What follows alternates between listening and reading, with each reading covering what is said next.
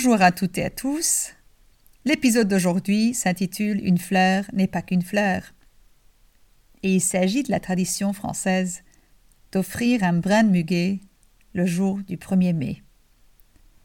Mon invité pour cet épisode est Jean-Luc Garnier, horticulteur des Pays de la Loire, spécialisé dans la culture des roses et du muguet. J'ai eu l'honneur de parler avec Jean-Luc l'été 2020.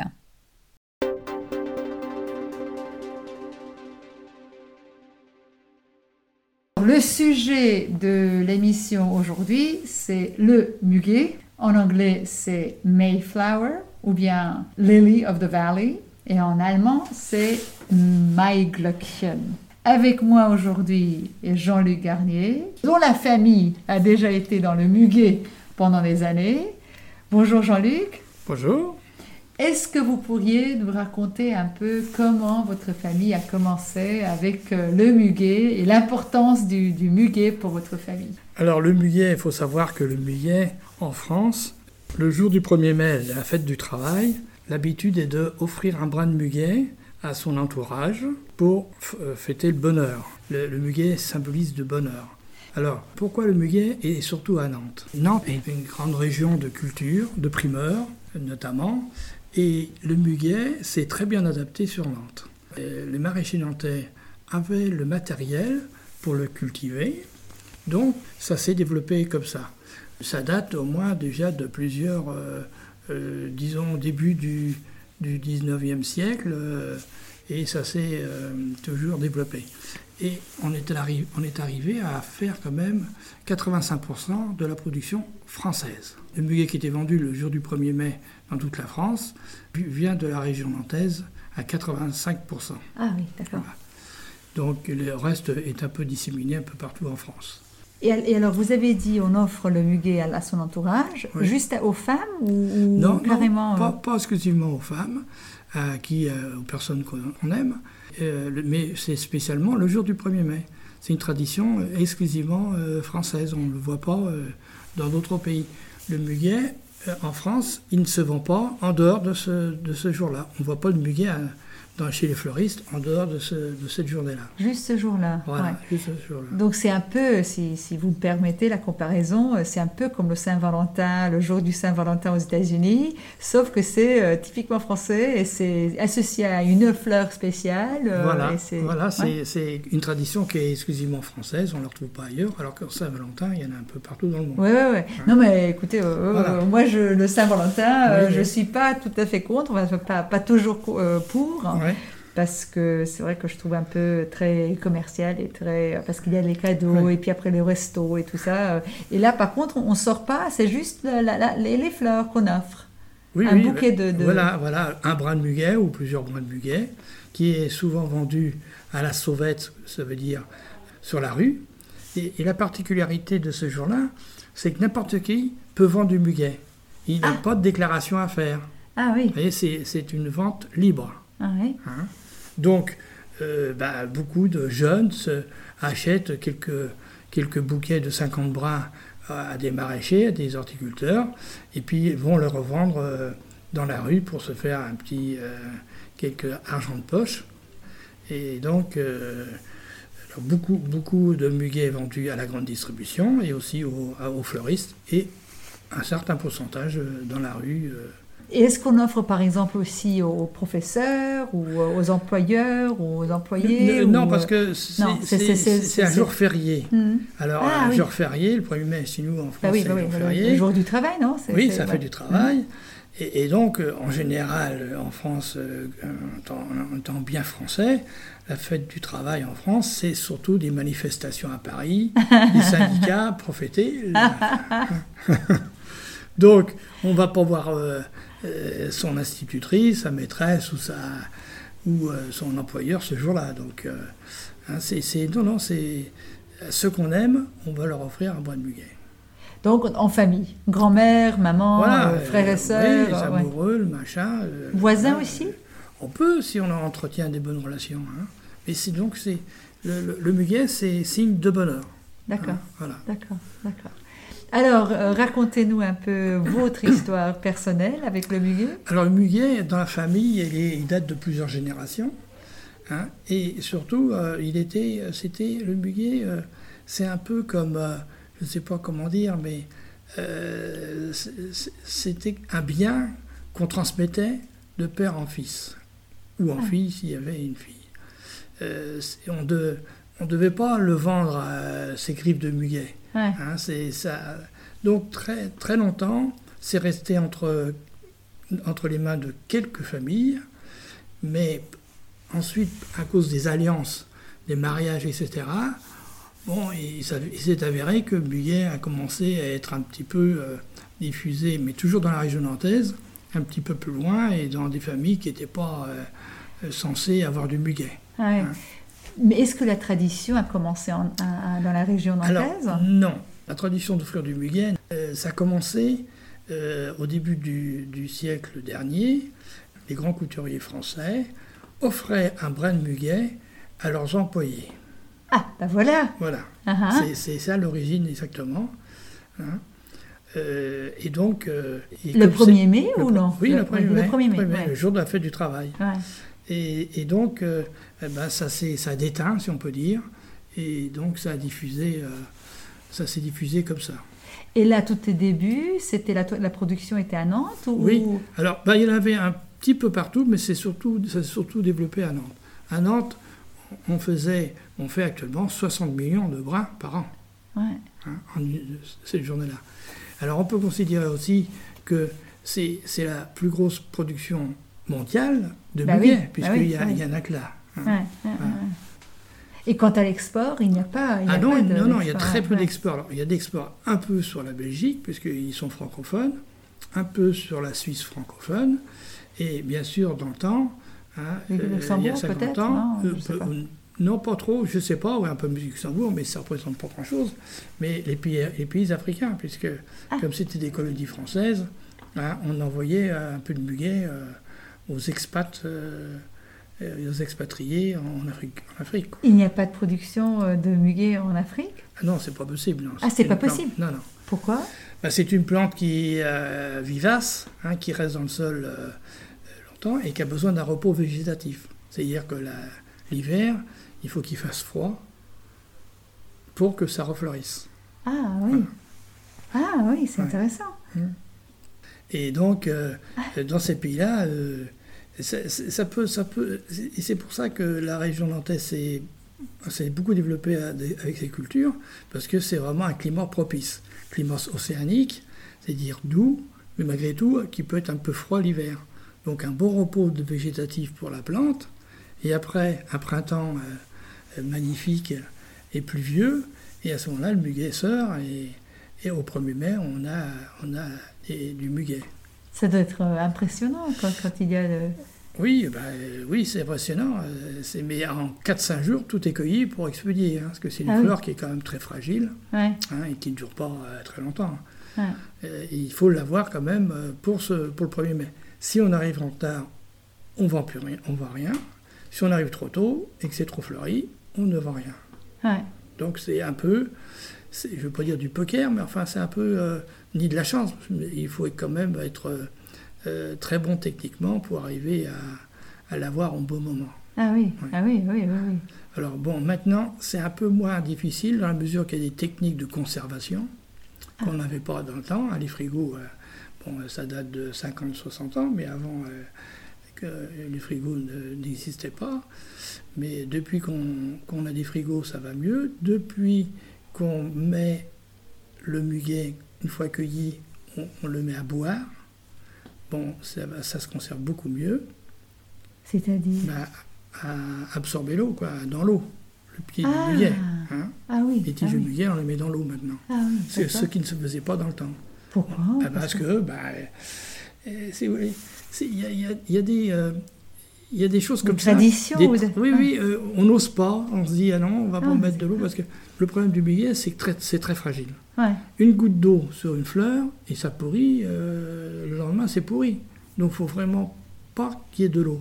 Donc, de mettre des bouquets dans l'eau, vous retirez le bouquet, et ça coûte. Ouais. Donc, vous voyez, si on a là sur les mains, et ben, on trempe le muguet. Hein. Donc, c'est une fleur très très fragile. Et c'est ça aussi la difficulté, c'est au moment de les cueillir, il ne faut pas qu'il pleuve. Donc, c'est compliqué. Voilà. Donc fin avril, bien, il y a des années, ça se passe très bien, il y a du beau soleil, etc. Mais il y a des fois, on a de la pluie constamment, quoi. Hein. Donc là, ça devient difficile. Alors qu'est-ce que vous faites ? Eh bien, on le cueille quand même. Enfin, on les cueille, on met des bâches au-dessus des gens pour arriver à être abrités. On n'abrite pas les gens, finalement, on essaye d'abriter le muguet. Mais bon, on le met à sécher un peu au vent dans des pièces pour qu'il s'aère et qu'il ne pourrisse pas. Mais disons que c'est des fois, soit le trop grand soleil, soit le trop grand la pluie, c'est la difficulté qu'on a au dernier moment pour la cueillette du muguet. Hein. Ah bah oui. Voilà. Mais effectivement, c'est super compliqué.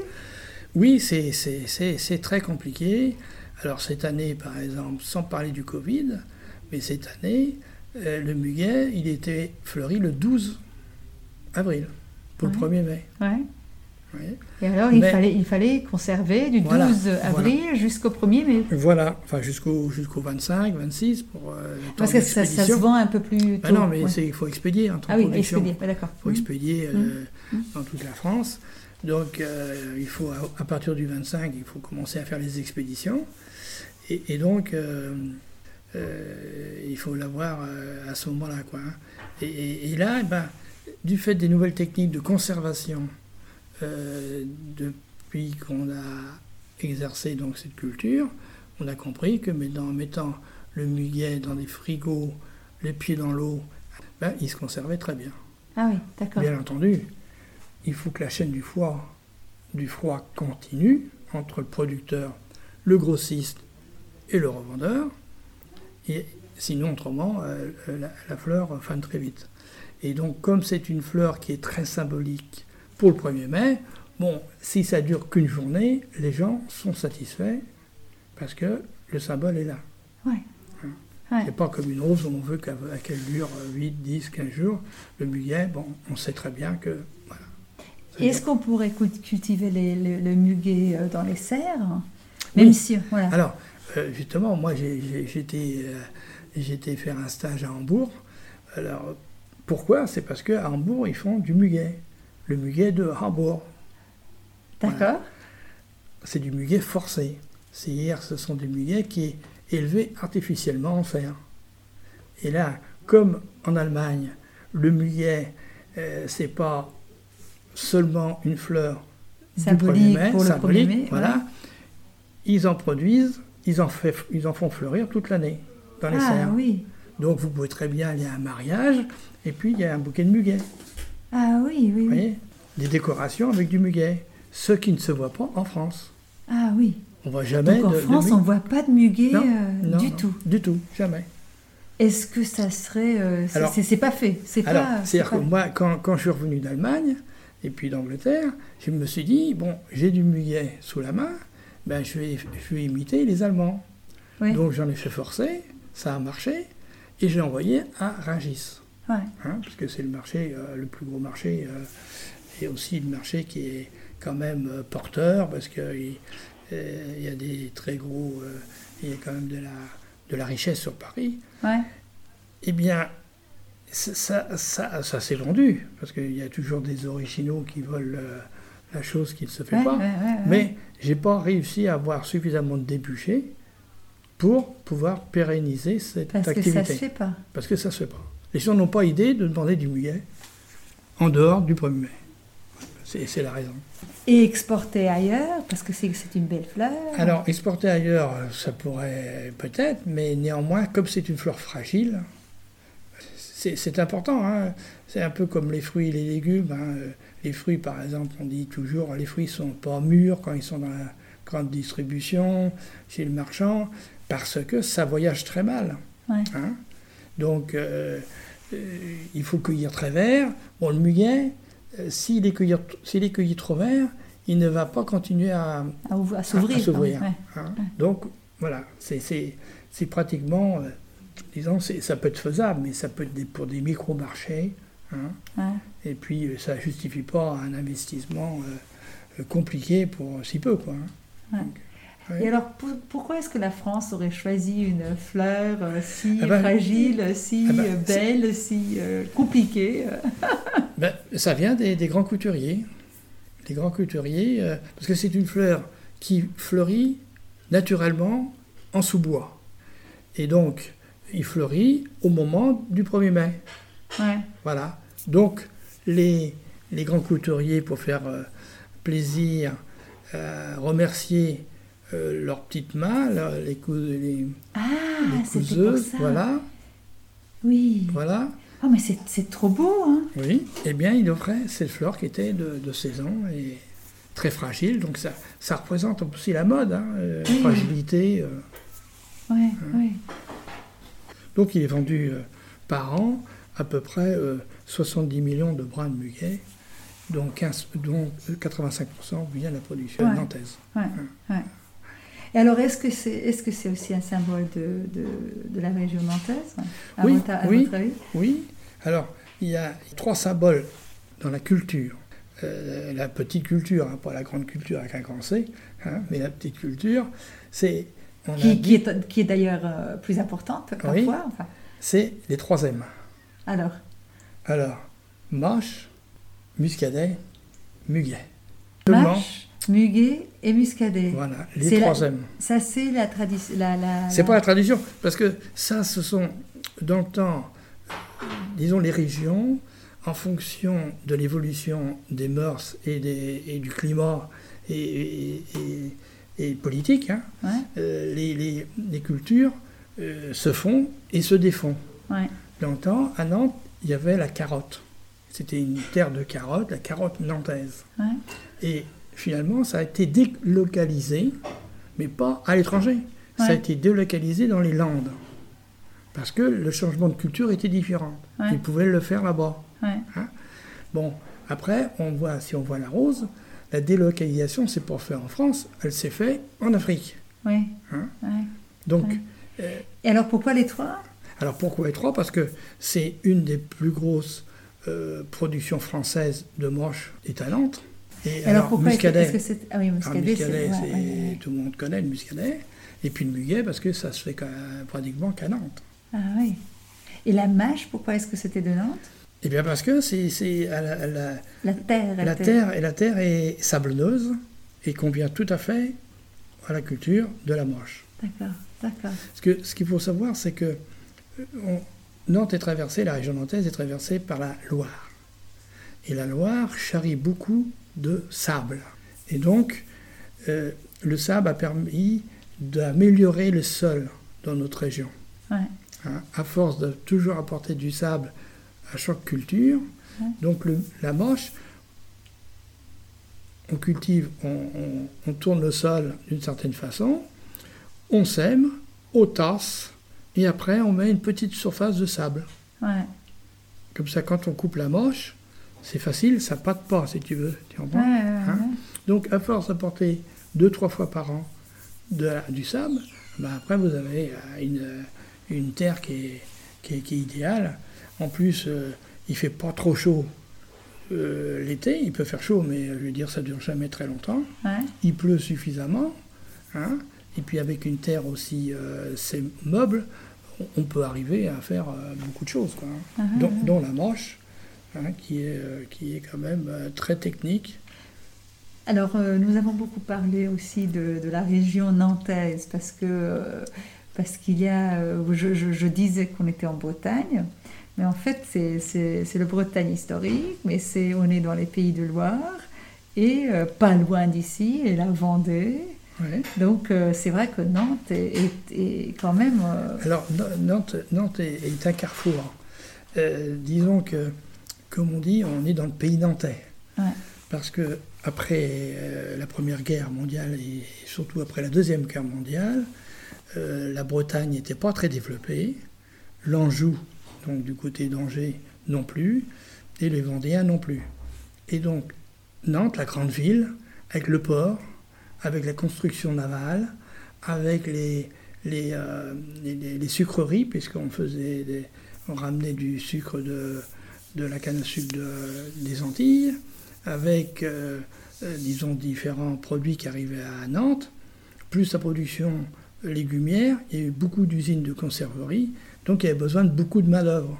Si bien qu'à Nantes, le Nantais, je dirais, il y a très peu de Nantais pure souche. Si on remonte à une génération ou deux, ça vient soit de Vendée, soit de Bretagne, soit de l'Anjou. Ouais. Et puis aussi des étrangers, puisque comme c'était un port, il y avait quand même des étrangers qui venaient aussi pour y travailler, pour y voyager, etc. Donc Nantes est quand même un mélange de tout ça, de ces trois régions. Mm-hmm. Ouais, mais c'est quand même intéressant parce qu'il y a quand même une identité très spécifique pour Nantes, qui est quand même une identité bretonne. Alors, oui, parce que le château d'Anne de Bretagne se trouve à Nantes. Ouais. Donc on ne peut pas renier notre origine bretonne. Hein. Mais, par exemple, Nantes on est à 30 km de la Vendée seulement. Ouais. Donc on est vraiment au bout de la Bretagne. Ouais. Donc on a des affluences du Vendéen et de l'Anjou et du Breton. Alors, on a commencé avec le muguet et votre famille. Comment est-ce que votre père est entré dans le muguet ? Alors, mon père est rentré dans le muguet par alliance, voilà. Aussi par alliance. Voilà, oui, parce que à cette époque-là, le muguet restait dans les grandes familles nantaises de maraîchers. Et donc, il s'est marié avec une femme dont mon grand-père était producteur de muguet. Donc, c'était avec... votre maman, voilà. Par alliance, en se mariant avec maman, il a eu du muguet. Et est-ce que ça date encore plus loin ? Oui, ça date plus loin, ça date de 3 générations au moins. Dans votre famille ? Oui. Du côté de votre maman ? Oui, uniquement. Ouais. Et l'exemple que je disais, au point de vue du mélange entre toutes ces ethnies autour de Nantes, mon père est angevin. Déjà. Ma mère est d'origine vendéenne. Ah ! Voilà. Oui. Ah oui. Bon, pas son père. Son père est né dans la région nantaise, mais son grand-père était de Vendée. Ils ont émigré à Nantes parce qu'il y avait... c'était la grande ville et c'était un appel sûr d'avoir du travail dans cette ville-là, quoi. Mais en parlant de la région nantaise, vous ne dites jamais le Pays de Loire. Non, bien que Nantes est la capitale du Pays de la Loire, parce que le Pays de la Loire, c'est une région qui a été... alors, je n'ai pas la date exacte, mais ça a 40 ans, c'est tout. Hein. C'est une région artificielle, si on peut dire. Ce n'est pas une région historique. Ouais. Hein. Donc, on est accouplé avec la Vendée, le Maine-et-Loire, c'est-à-dire Angers, l'Anjou, la Mayenne et la Sarthe, le Mans. Voilà. Ouais. Donc, c'est pas, on n'est pas, on se sent pas du tout, on se sent tous différents. Il n'y a pas de culture Pays de la Loire. Enfin, on le voit ça aussi en Europe, hein, avec des régions qui ont été données à tel ou tel pays, etc. Bon, voilà. Hein. Et là, c'est pareil. Est-ce que vous pensez que dans 50 ans, que dans 80 ans, on aura une culture du Pays de la Loire ? Moi, je ne pense pas, parce que de toute façon, on va sauter directement sur un multiculturalisme mondial. Ah oui. Hein, voilà, on va tout de suite passer au-dessus, avec les échanges planétaires qui se produisent, avec notamment Erasmus. Bon, voilà... les mariages maintenant binationaux, c'est courant. On ne voyait pas ça quand j'étais jeune. Hein? Donc, maintenant, les gens ne se considèrent plus bretons ou ceci ou cela, à part en plein milieu de la Bretagne, mais on se considère français, européen. Est-ce que vous pensez que même ici, dans la région nantaise, où il y a quand même une culture très prononcée, les gens commencent à se sentir moins nantais, moins bretons, vendéens, moins français, et plus européens, par exemple ? Pour une certaine quantité. Ouais. Je ne dirais pas pour tous, parce que, il y a des gens qui sont Quand même, on le voit sur les plaques d'immatriculation, hein, il y en a qui marquent Île-de-Noirmoutier, voilà, ce qui sont Île-de-Noirmoutier. Ah, oui. Il y a un peu des clans comme ça, si on peut dire. Hein. Mais vous disiez que la région nantaise est quand même historiquement la Bretagne, donc s'associe toujours à la Bretagne. Oui, mais c'est donc c'est quand même plus compliqué, c'est pas tout à fait la Bretagne. On ne peut pas renier l'histoire de l'histoire ancienne, de notre histoire. Hein? Donc, Nantes était en Bretagne à un moment donné, ouais. Voilà, et c'est tout. Est-ce qu'on doit, parce qu'on a appartenu à une région à un moment donné, est-ce qu'on doit l'être tout le temps? Ouais. Non. Pas forcément. Oui, mais ce que je trouve très intéressant, c'est que vous vous sentez plus nantéen, voilà. Que moi, vous vous sentez ni vendéen, ni vraiment breton, non. Enfin... Non, et ni angevin. Voilà. Donc, c'est vraiment quand même quelque chose de particulier. Vous vous sentez nantéen, voilà. Vous vous sentez de la région nantaise. Voilà, et ça, c'est pas spécifique à moi-même, hein. C'est spécifique un peu aux gens d'ici. Aux gens de... Voilà, Nantes, parce qu'on a eu un mélange qui s'est fait, hein, de tout ça. Donc ça nous a ouvert l'esprit, bien sûr. Hein, quand on se mélange avec d'autres peuples, bien sûr, on découvre d'autres manières de vivre, de manger, etc. Donc c'est un port, donc c'est un moment de voyage. Ouais. Jules Verne est né à Nantes, donc ça dit bien ce que ça veut dire. Hein. Il n'y a pas que lui qui a pris un bateau un jour pour partir comme ça à l'aventure, il y en a bien d'autres avant. Hein. Donc le Nantais a l'esprit de voyage, l'esprit de connaissance, parce qu'il est lui-même mitigé. Voilà, d'accord. Bah, une petite question de plus. Est-ce que vous pensez qu'il... en fait, le monde s'est ouvert. Moi, j'ai l'impression que de plus en plus, les gens se concentrent plus sur la culture régionale et que ce que vous avez dit, la culture presque familiale, mais bon, bien entendu, un peu plus que la famille, mais la culture familiale prend plus d'importance que la culture nationale, etc. Ou est-ce que vous pensez que ça a toujours été comme ça ? J'ai l'impression qu'avec l'Union européenne, etc., bien entendu, on se sent d'un côté plus européen et peut-être moins français, et alors on se sent plus européen et en même temps, par exemple, nantais, ou que la culture régionale prend de plus en plus d'importance. Alors moi, je dirais que ça dépend de l'âge des gens.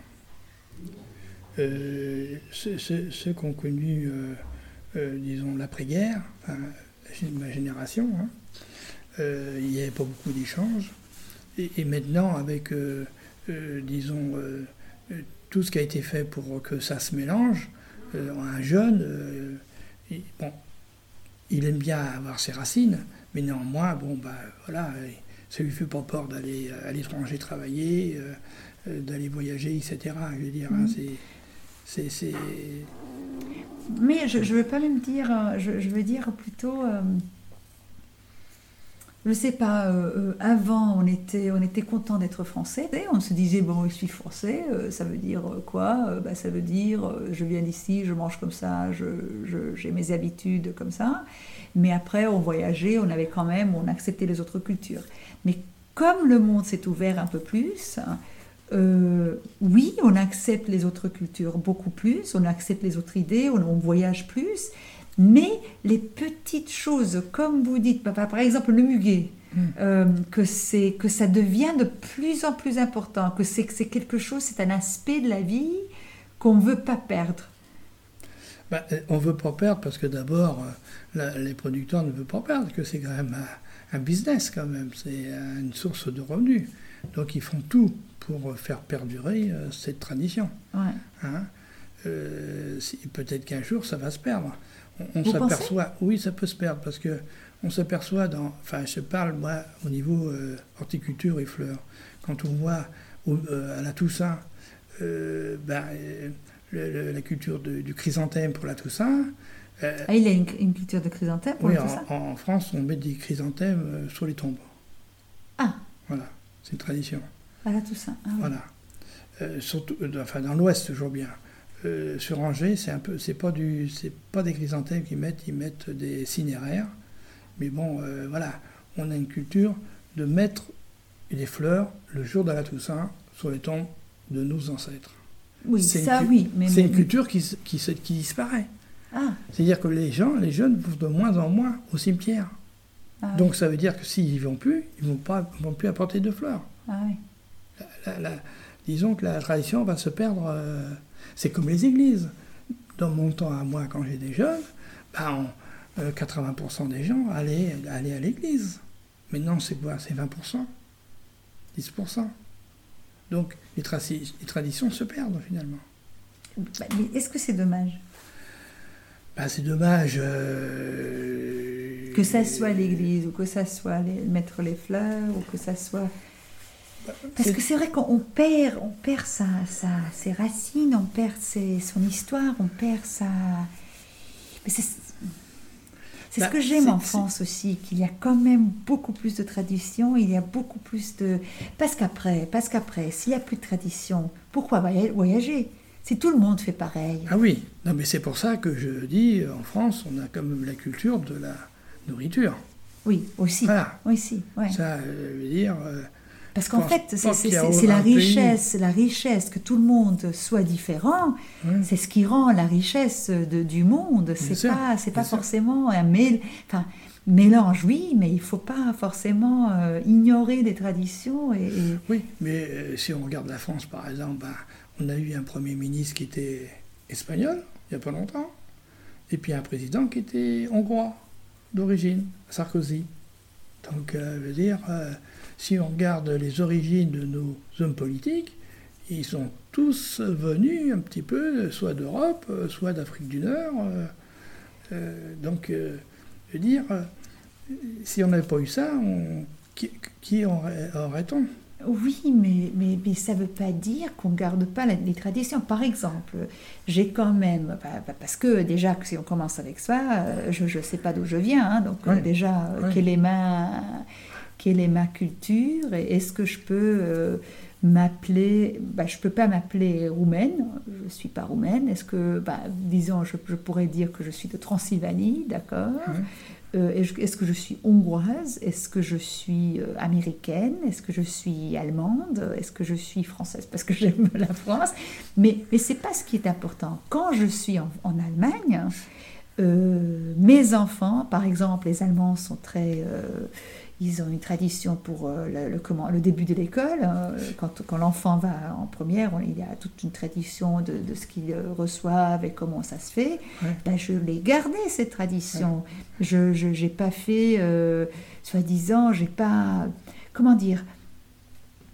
Comme je voulais faire partie, moi, j'ai déménagé, j'ai choisi l'Allemagne en tant que mon pays, j'ai choisi Hambourg en tant que ma ville... Ouais. C'est aussi à moi d'accepter la tradition qui est présente. Oui, et c'est à moi de continuer cette tradition. Ça n'empêche pas que je peux faire la cuisine qu'a fait ma mère, je peux continuer une tradition de Transylvanie, je peux continuer une tradition hongroise, roumaine, américaine, etc. Mais n'empêche que quand même, si je vis à Hambourg, j'ai quand même une responsabilité de garder cette culture aussi, hein. Oui, mais c'est ça qui est intéressant, c'est que tu te retrouves à ce moment-là au milieu d'un multiculturalisme qui fait la richesse. Mmh. Alors, est-ce que c'est bien, est-ce que c'est pas bien ? Moi, je dis pas que c'est bien ou pas bien, je dis que c'est le mélange du monde qui fait que ça change. Il faut pas... Il ne faut pas vouloir rester figé, enfermé, sans ouvrir. Parce que ça arrive qu'il y a des régions, des petites régions qui soient très fermées, etc. Mais c'est pas bon. Ils n'évoluent pas. Et à un moment de temps, ça s'éteint. Mmh. Parce qu'ils n'ont pas pris la richesse de son environnement, de ce qu'on peut faire, etc. Je vois par exemple dans la culture, c'est en faisant de la culture et en faisant des échanges avec le voisin, etc.,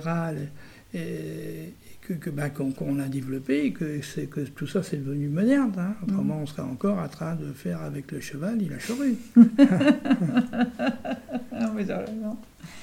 Oui, mais quand même, il ne faudrait pas que le muguet disparaisse. Non, mais le muguet ne disparaîtra pas par le fait des producteurs, parce qu'il a intérêt à le garder. Il pourra disparaître parce que les gens ils trouveront d'autres raisons d'être. Parce que c'est pareil, c'est pas que ça coûte une fortune d'un point de muguet. Mais néanmoins, il faut faire des choix. Ouais. Hein, et on s'aperçoit bien que entre les dépenses que peut faire un jeune maintenant, puis les dépenses que nous, on avait dans le temps, c'est pas les mêmes. Mais aussi, c'est pas les mêmes. Pourquoi ? Parce que nous, quand on était jeunes, il n'y avait pas de publicité, donc on n'était pas attirés par autre chose. Ouais. Toute la téléphonie, on n'a pas de téléphone. Hein. Les voitures, ça n'existait pas, etc. Donc, alors, pour garder nos traditions, il a fallu ne pas conduire, ne pas téléphoner, ne pas... C'est pas possible. Ouais. Mais quand même, ça continue aujourd'hui. Donc c'est le muguet, je veux dire. Oui, non, mais ça... J'espère pas... Malgré les influences. Enfin, mais ça. Ça peut, un jour, ils peuvent... les gens se dire, c'est bon le muguet, hein, je vais plutôt aller au restaurant bouffer, ou alors... Ouais. Dépenser cet argent à faire autre chose, quoi. Mais est-ce que vous pensez, mais par contre, comme j'ai comparé un peu le muguet avec le jour du Saint-Valentin, ça va jamais remplacer le muguet en France. Le quoi ? Le Valentine's Day. C'est pas du tout le même symbole. Ça se concurrence pas. De façon, non, de toute façon, c'est pas... Est-ce qu'il y a des gens qui fêtent quand même le 14 février ou pas ? Ah oui, en France, oui. De plus en plus ? De plus en plus, je ne sais pas. Il faudrait demander ça à des restaurateurs. Hein. Ouais. Mais oui, il y a quand même une grosse publicité pour la Saint-Valentin. Il y a des tirages de tombola à la Saint-Valentin. Ah, des tirages de tombola. Oui, enfin, disons national. Hein, la loterie nationale fait sortie. C'est vrai ? Oui. Ah bah, ça c'est... c'est une façon de dire, attendez, c'est peut-être votre jour de chance. Hein. Et on vend plus de fleurs pour le Saint-Valentin. On vend beaucoup plus de fleurs, et notamment la rose. Oui. Sauf qu'à ce moment-là, la production française est nulle, puisque c'est en plein hiver, et donc c'est que de la fleur importée. Donc ça ne profite pas à l'économie française. Donc, comme la fête des mères aussi. C'est les roses. C'est les roses, oui, parce que c'est pas uniquement que la rose, mais c'est surtout les roses. Pourquoi ? C'est parce qu'un jour, je m'étais plaint à un fleuriste qui vendait les roses chères au moment de la fête des mères. Ouais. Je dis, c'est formidable, mais c'est cher. Alors, à cette époque-là, on parlait en francs. Hein, 20 francs une rose. C'est beaucoup, hein, oui, c'est beaucoup, mais... C'est 4 euros, 5 euros. Hein, oui, mais il dit, vous savez que la rose, c'est quoi la rose ? C'est le diamant du pauvre. Vous offrez une rose à votre mère, alors elle fond en larmes. Elle est ébahie. Et puis ça vaut que 4 euros par rapport à un diamant. C'est rien. Et il m'avait soufflé là, mais c'est vrai. C'est vrai. Ouais. Et puis aussi, il m'avait dit quand même qu'une rose, c'est que... ils en prennent une, et puis il faut faire un emballage, on va passer 2, 3, 4, 5 minutes, et ça vaut de l'argent aussi. Quoi. Alors, revenons au muguet pour terminer. Est-ce que le muguet a le même effet ? Quand on reçoit un bouquet de muguet ou un... Le problème qu'il y a, c'est pas trop à moi qu'il faut demander. Il faudrait me demander à une mère de famille. Ouais. Hein, pour la rose à Saint-Valentin, c'est toujours... la plupart du temps, c'est l'homme qui l'offre à la femme, hein, à sa chérie. Et puis la fête des mères, c'est pareil. Il n'y a pas de raison que ça ne soit pas dans l'autre sens, mais c'est comme ça. Ouais. Ça, on peut dire que c'est une habitude, une tradition. Mais ça, c'est pareil. La tradition, si on ne voulait pas les changer... les femmes seraient encore soumises à ce moment-là. Donc il faut savoir ce qu'on veut. Mais le sentiment quand on reçoit le muguet, c'est un sentiment... Parce qu'on a parlé de Saint-Valentin, ça c'est plutôt... la passion, l'amour, romantique, etc. Le jour des mères, la fête des mères, c'est plutôt famille, maman, amour de l'enfant ou de l'homme pour la mère, mais c'est plutôt cette idée. Alors pour le muguet ? Alors le muguet, il faut savoir que le muguet, une grosse partie du Parti communiste français était financée par le muguet. C'est une vente libre. Ah oui. Comment on appelait les gens qui... Alors, non, c'est ce sentiment-là, ah oui. Le Parti communiste français achetait peut-être quelques pourcents de la production nationale, enfin à Nantes, là, pour vendre dans les rues, parce que les cellules du Parti communiste, ils avaient beaucoup d'adhérents. Ah oui. Et ils avaient ordre d'aller dans la rue pour vendre du muguet. Et c'était une source de revenus pour ce Parti communiste. Mais il y en a même d'autres partis qui ont trouvé que c'était une bonne source de revenus. C'est pour ça que finalement, la vente du muguet libre le jour du 1er mai perdure. Parce que tout le monde y gagne. Ah, ouais. Et notamment les partis politiques. Et c'est eux qui font les lois.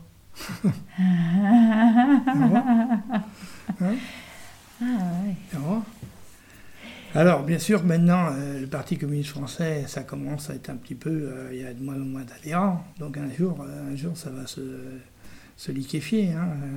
Parce que, travailler pour un parti ou travailler pour... Alors, mais c'est pas que le Parti communiste.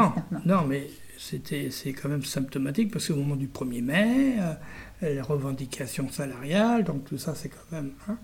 Et alors, une autre forme de clientèle que nous, on avait en tant que producteurs, c'est aussi toutes les associations, c'est-à-dire la Croix Rouge, la Croix ceci, le Secours Catholique, le Secours ceci, les Scouts, enfin, toutes les associations. De la mesure que vous achetez du muguet, vous le revendez, vous ne dites rien à personne, on ne vous demande rien. Donc, pas de taxes, tout est à ce point-là, il n'y a pas de taxes, rien. Il n'y a plus rien. C'est une vente libre. Ah oui. Voilà. Donc, c'est peut-être pour ça que ça va continuer à perdurer, parce que c'est quand même... parce que le particulier pouvait très bien acheter du muguet, puis aller le... Mais en fait, c'est ça aussi l'esprit français. Déjà, on parlait l'autre jour de comment dans la culture française, il y a cet aspect du débrouillard. Et je disais que souvent, dans la culture, par exemple, en Allemagne, le débrouillard est un magouillard. Oui. Donc c'est péjoratif. Ouais. Souvent se débrouiller, trouver des solutions différentes. Ouais. Enfin, je vais pas toujours. Ça c'est pas toujours. Mais ce côté de je vais me débrouiller, c'est plutôt magouiller. C'est plutôt le côté péjoratif. Et c'est vrai qu'en France, il y a ce côté débrouillard. Oui, donc ça c'est vraiment le côté débrouillard du français, de gagner un peu d'argent. Le côté rusé. Rusé, voilà. C'est le côté rusé, quoi. Un côté, d'ailleurs aussi très social, le côté social, parce que c'est vrai que tout le monde a le droit de gagner un peu d'argent, tout le monde a le droit de se faire un peu d'argent de poche, et avec les fleurs en plus, c'est beau, c'est vrai.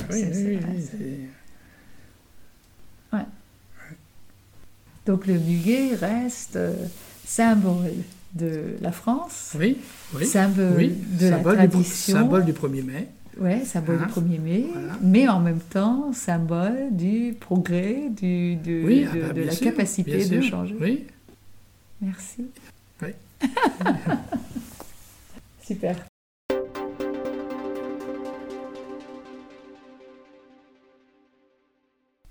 Merci encore, Jean-Luc, et merci à vous de nous avoir écoutés. This is Dr. J, signing out.